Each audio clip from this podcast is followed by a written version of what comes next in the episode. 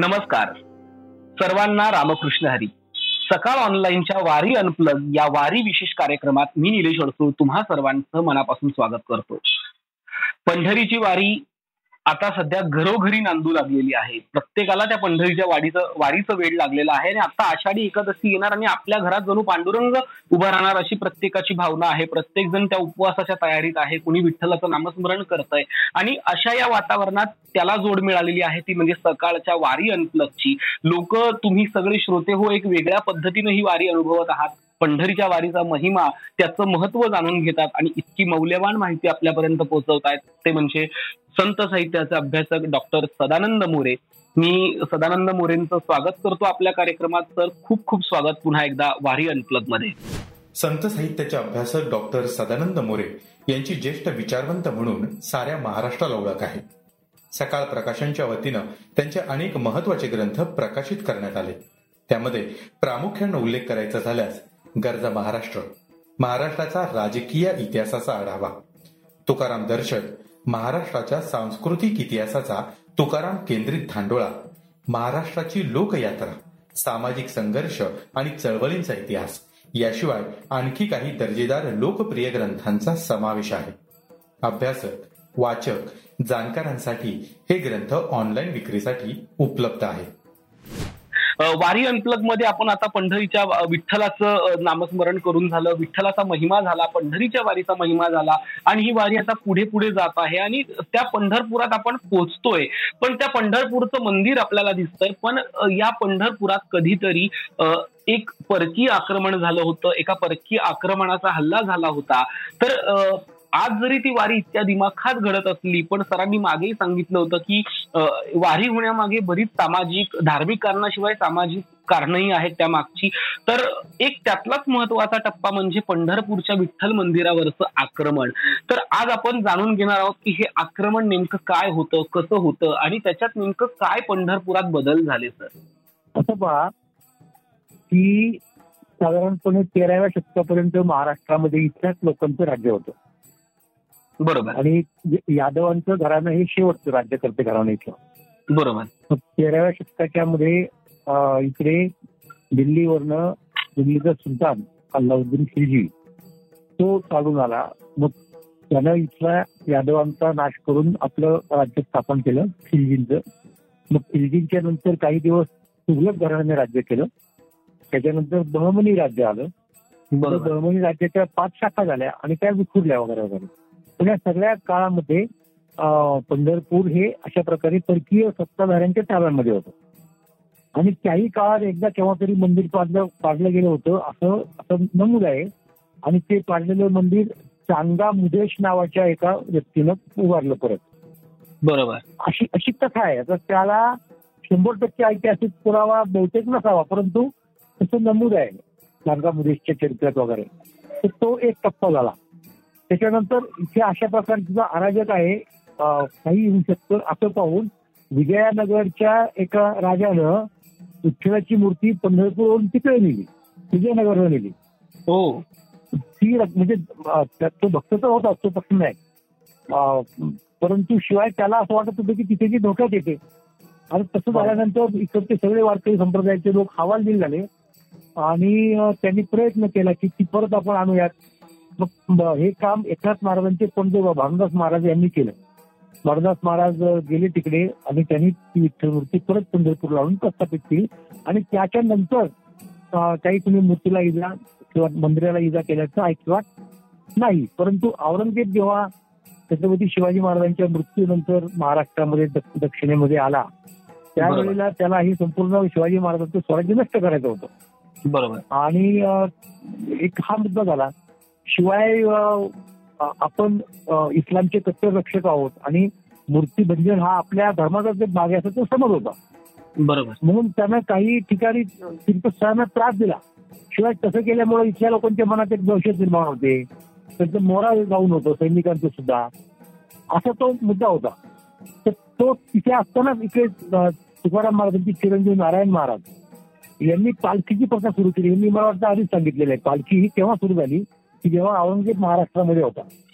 म्हणजे एका वेगळ्या पद्धतीने सांस्कृतिक अंगानं काउंटर करण्याचा प्रयत्न झालेला आहे औरंगजेबाच्या सगळ्या याला म्हणजे औरंगजेब जेव्हा मोराल खच्ची करून पाहत होता तेव्हा वारकऱ्यांनी वेगळ्या पद्धतीने ते वाढवायचा प्रयत्न केला, पण ते असो. तर औरंगजेबाने असा काही एक उत्पाद केला होता अशा प्रकारची कागदपत्र आहेत. परंतु हे लक्षात कारण त्याचा तळ जो होता ना तो समजतो जो ब्रह्मपुरी नावाचं गाव आहे तिथे त्याचा तळ होता, बरोबर छावणी होती त्याच्या सैन्याची. परंतु त्याही परिस्थितीमध्ये असं नमूद आहे की बडव्यांनी ते संकट लक्षात घेऊन विठ्ठल मूर्ती तिथून हलवली आणि शेजारच्या एका गावामध्ये ती लपवून ठेवली, म्हणजे त्या पाटलाकडे ठेवली लपून ठेवली होती. आणि जेव्हा औरंगजेबाचं संकट दूर गेलं तेव्हा ती त्याच्याकडनं परत घेतली गेली आणि त्याची पावती सुद्धा आहे उपलब्ध. पाटलाकडून घेतलेली व्यवस्थित छापलेली आहे श्री विठ्ठल आणि पंढरपूर हे जोहर खरे यांचं पुस्तक आहे, त्याच्यात तुम्हाला ते पाहायला मिळेल. तर अशा प्रकारे ही संकट येत गेली. अर्थात नंतर औरंगजेबालाच महाराष्ट्राच्या मातीत मिळून जावं लागलं, मराठ्यांच्या पुढे त्याचा काय टिकावं लागला नाही वगैरे वगैरे. आणि नंतर मराठ्यांचं राज्य परत निर्माण व्यवस्थित प्रस्थापित झालं, त्याचं साम्राज्य झालं आणि त्याच्यानंतर असं काही संकट येण्याचा प्रश्न उद्भवत नव्हता मंदिरावरती वगैरे. खरंय खरंय.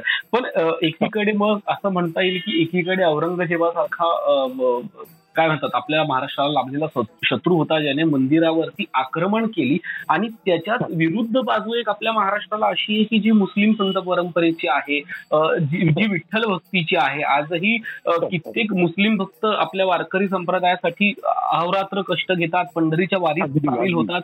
तर नेमकं ते मूळ कसं आहे, ते कुठून सुरू झालं आणि मग हे मुस्लिम परंपरेतली वारी कशी आहे? आता त्याच्यात तुम्हाला दोन गोष्टी सांगतो. एक, स्वतः इस्लाममध्ये सुद्धा एक वेगळ्या प्रकारचं इंटरप्रिटेशन करता येईल इस्लामचं, अशी एक प्रथा आहे, म्हणजे अशी एक परंपरा आहे. म्हणजे त्यातल्या त्यात सुफी म्हणतो आपण या लोकांना, ते या परंपराच्या जवळचे आहेत असं मला मानलं जातं. आणि खरोखर महाराष्ट्रामध्ये म्हणजे उदाहरणार्थ शेख मोहम्मद होऊन गेले श्रीगोंद्याचे संत.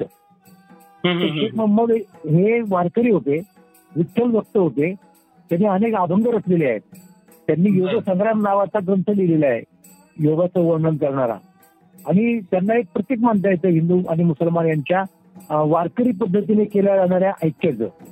तशी परंपरा आपल्याकडे आहे. आणि इव्हन तुम्हाला सांगतो की त्यांच्या थोडं मागे पुढे म्हणजे अगोदर एकनाथ महाराज होऊन गेले. एकनाथ महाराजांनी सुद्धा प्रयत्न केला की या सत्यवादी लोकांना कसं सामावून घेता येईल, तर त्यांनी विठ्ठलाला आणला म्हटलं की विटेवर उभा असलेला निजेवर आणला. दक्षिणी भाषेत त्यांचे अभंग आहेत त्याच्यामध्ये विठ्ठलाचा उल्लेख आणला असा केलेला आहे. त्यामुळे हे आणि वारकऱ्यांच्या मध्ये असा भेदाभेद नाही ना, तुकोबांचे तुम्ही अभंग घ्या, एकनाथांचे घ्या, कबीर मोमीन लतीफ मुसलमान हे असे असून सुद्धा ते विठ्ठलचे भक्त आहेत, बरोबर ते मान्य आहेत वारकऱ्यांना. आणि अगदी अलीकडच्या काळात सुद्धा तुम्हाला मुस्लिम कीर्तनकार झालेले दिसतील निर्माणांचे. ते एक शेख आबा म्हणायचो आम्ही त्यांना, ते वारले 2 वर्षांपूर्वी. नंतर दुसरा दुसरं उदाहरण सांगा ना, माहिती जयकुंड एक होत्या. ते शेवटी तुम्ही काय प्रकारे इस्लामचं इंटरप्रिटेशन करता याच्यावरती अवलंबून आहे. बरोबर एखाद्याने इस्लामचं कट्टरवादी इंटरप्रिटेशन केलं तर तो बाजूलाच राहील, पण एखाद्याने उदार पद्धतीने इंटरप्रिटेशन करण्याचा प्रयत्न केला तर तो वारकऱ्यांच्या जवळ येऊ शकतो, काही अडचण नाही. बरोबर खरंय खरंय. पण मग त्याच्यामध्ये आपल्याकडे एक महत्वाची वारी दिंडी मानली जाते ती म्हणजे जैतुनबी दिंडी, ज्याला एक परंपरा आहे. तर नेमकं ती कधी म्हणजे ती कशी सुरू झाली किंवा त्याचं त्यांचं काही कारण नाहीये? नाही बरोबर त्याची काही वेगळी परंपरा नाहीये, त्यांनी स्वतः सुरू केली होती. बरोबर. आणि साधारणतः कधीपासून ती सुरू झाली वगैरे? नाही ही अलीकडची गोष्ट आहे गेल्या 50 वर्षांमधली. ओके म्हणजे त्या स्वतः मुस्लिम संत होत्या विठ्ठलाच्या भक्त होत्या अलीकडच्या काळातल्या. Okay okay. आणि मग समजा आपण जर जुन्या काळात बघायला गेलं तर असे एखादे संत आहेत का की ज्यांच्या नावाने दिंडी येते किंवा ज्यांची एक दिंडी आपल्या वारकरी संप्रदायात किंवा पंढरीच्या वारीत सामील होते, किंवा एखाद्या संतांची अशी आपल्याला माहिती देता येईल? स्वतंत्र मुसलमानांची दिंडी नाही दिसत, पण कबीराची पालखी काशीवरून येत होती अशा प्रकारचा उल्लेख आहे. हो ही कबीरांची पालखी सुद्धा काशीवरून येत होती. हो हो हो. ओके. पण त्याचा म्हणजे साधारणतः कधी शतकामध्ये असा उल्लेख न्यायमूर्ती रानडे यांनी केलेला आहे. हो म्हणजे अगदीच महत्वाचा संदर्भ आहे हा की स्वतः कबीरांची पालखी काशीवरून येत होती पंढरपुरात. म्हणजे ही खरं तर महाराष्ट्रासाठी एक मोठी अथांग परंपरा लागली की एकीकडे आपण काय म्हणता येईल, एकीकडे आपण आजही म्हणजे आज 2022 सुरू असताना सुद्धा एकीकडे आपण जात धर्माच्या मुद्द्यांवरून भांडत असताना आपल्या राज्याची आपल्या देशाची इतकी परंपरा थोर आहे की हिंदू मुस्लिम ऐक्याचं प्रतीक त्या विठ्ठलाच्या वारीतही दिसत होतं किंवा त्या विठ्ठलाच्या चरणी दिसत होतं. मला असं वाटतं की आज या टप्प्यावरती एक खूप महत्वाची माहिती आपल्याला प्राप्त झाली किंवा एक महत्वाचं ज्ञान आपल्याला मिळालंय की खऱ्या अर्थानं आज आपण एकीकडे जात धर्माच्या मुद्द्यांवरून भांडत असताना पण आपल्या मूळ संस्कृती ही ऐक्याची आहे, ही समतेची आहे, सर्वांना सामावून घेण्याची. त्यामुळे खऱ्या अर्थानं जर आपण वारकरी असू, खऱ्या अर्थानं जर आपण विठ्ठल भक्त असू तर मला असं वाटतं की त्याच विठ्ठलाने आपल्याला सांगितलंय की तुम्ही सगळ्यांना सामावून घ्या आणि जात धर्म सोडून एक व्हा. असं आजच्या खरं तर पॉडकास्टचं काय म्हणता येईल एक सारांश म्हणायला काही हरकत नाही. आणि आज एका सुंदर शेवटाकडे आपण आलेलो आहे आजच्या भागाला की ही ऐक्य जे आपल्या पंढरीच्या वारीतनं मिळत आहे त्याच ऐक्याचा मुद्दा लक्षात घेऊन आपण सर्वांना हीच प्रार्थना करूया किंवा हीच शिकवण अंगी बांधूया की आपल्याला असंच कायम एक राहायचंय, सर्वांशी समतेनं वागायचंय. याच नोटवरती आपण आजच्या कार्यक्रमात वारी अनप्लग मध्ये थोडीशी विश्रांती घेतोय. लवकरच आपण पुढच्या भागात भेटणार आहोत सदानंद मोरे सरांसोबत. तोपर्यंत रामकृष्ण हरी. धन्यवाद. धन्यवाद. धन्यवाद.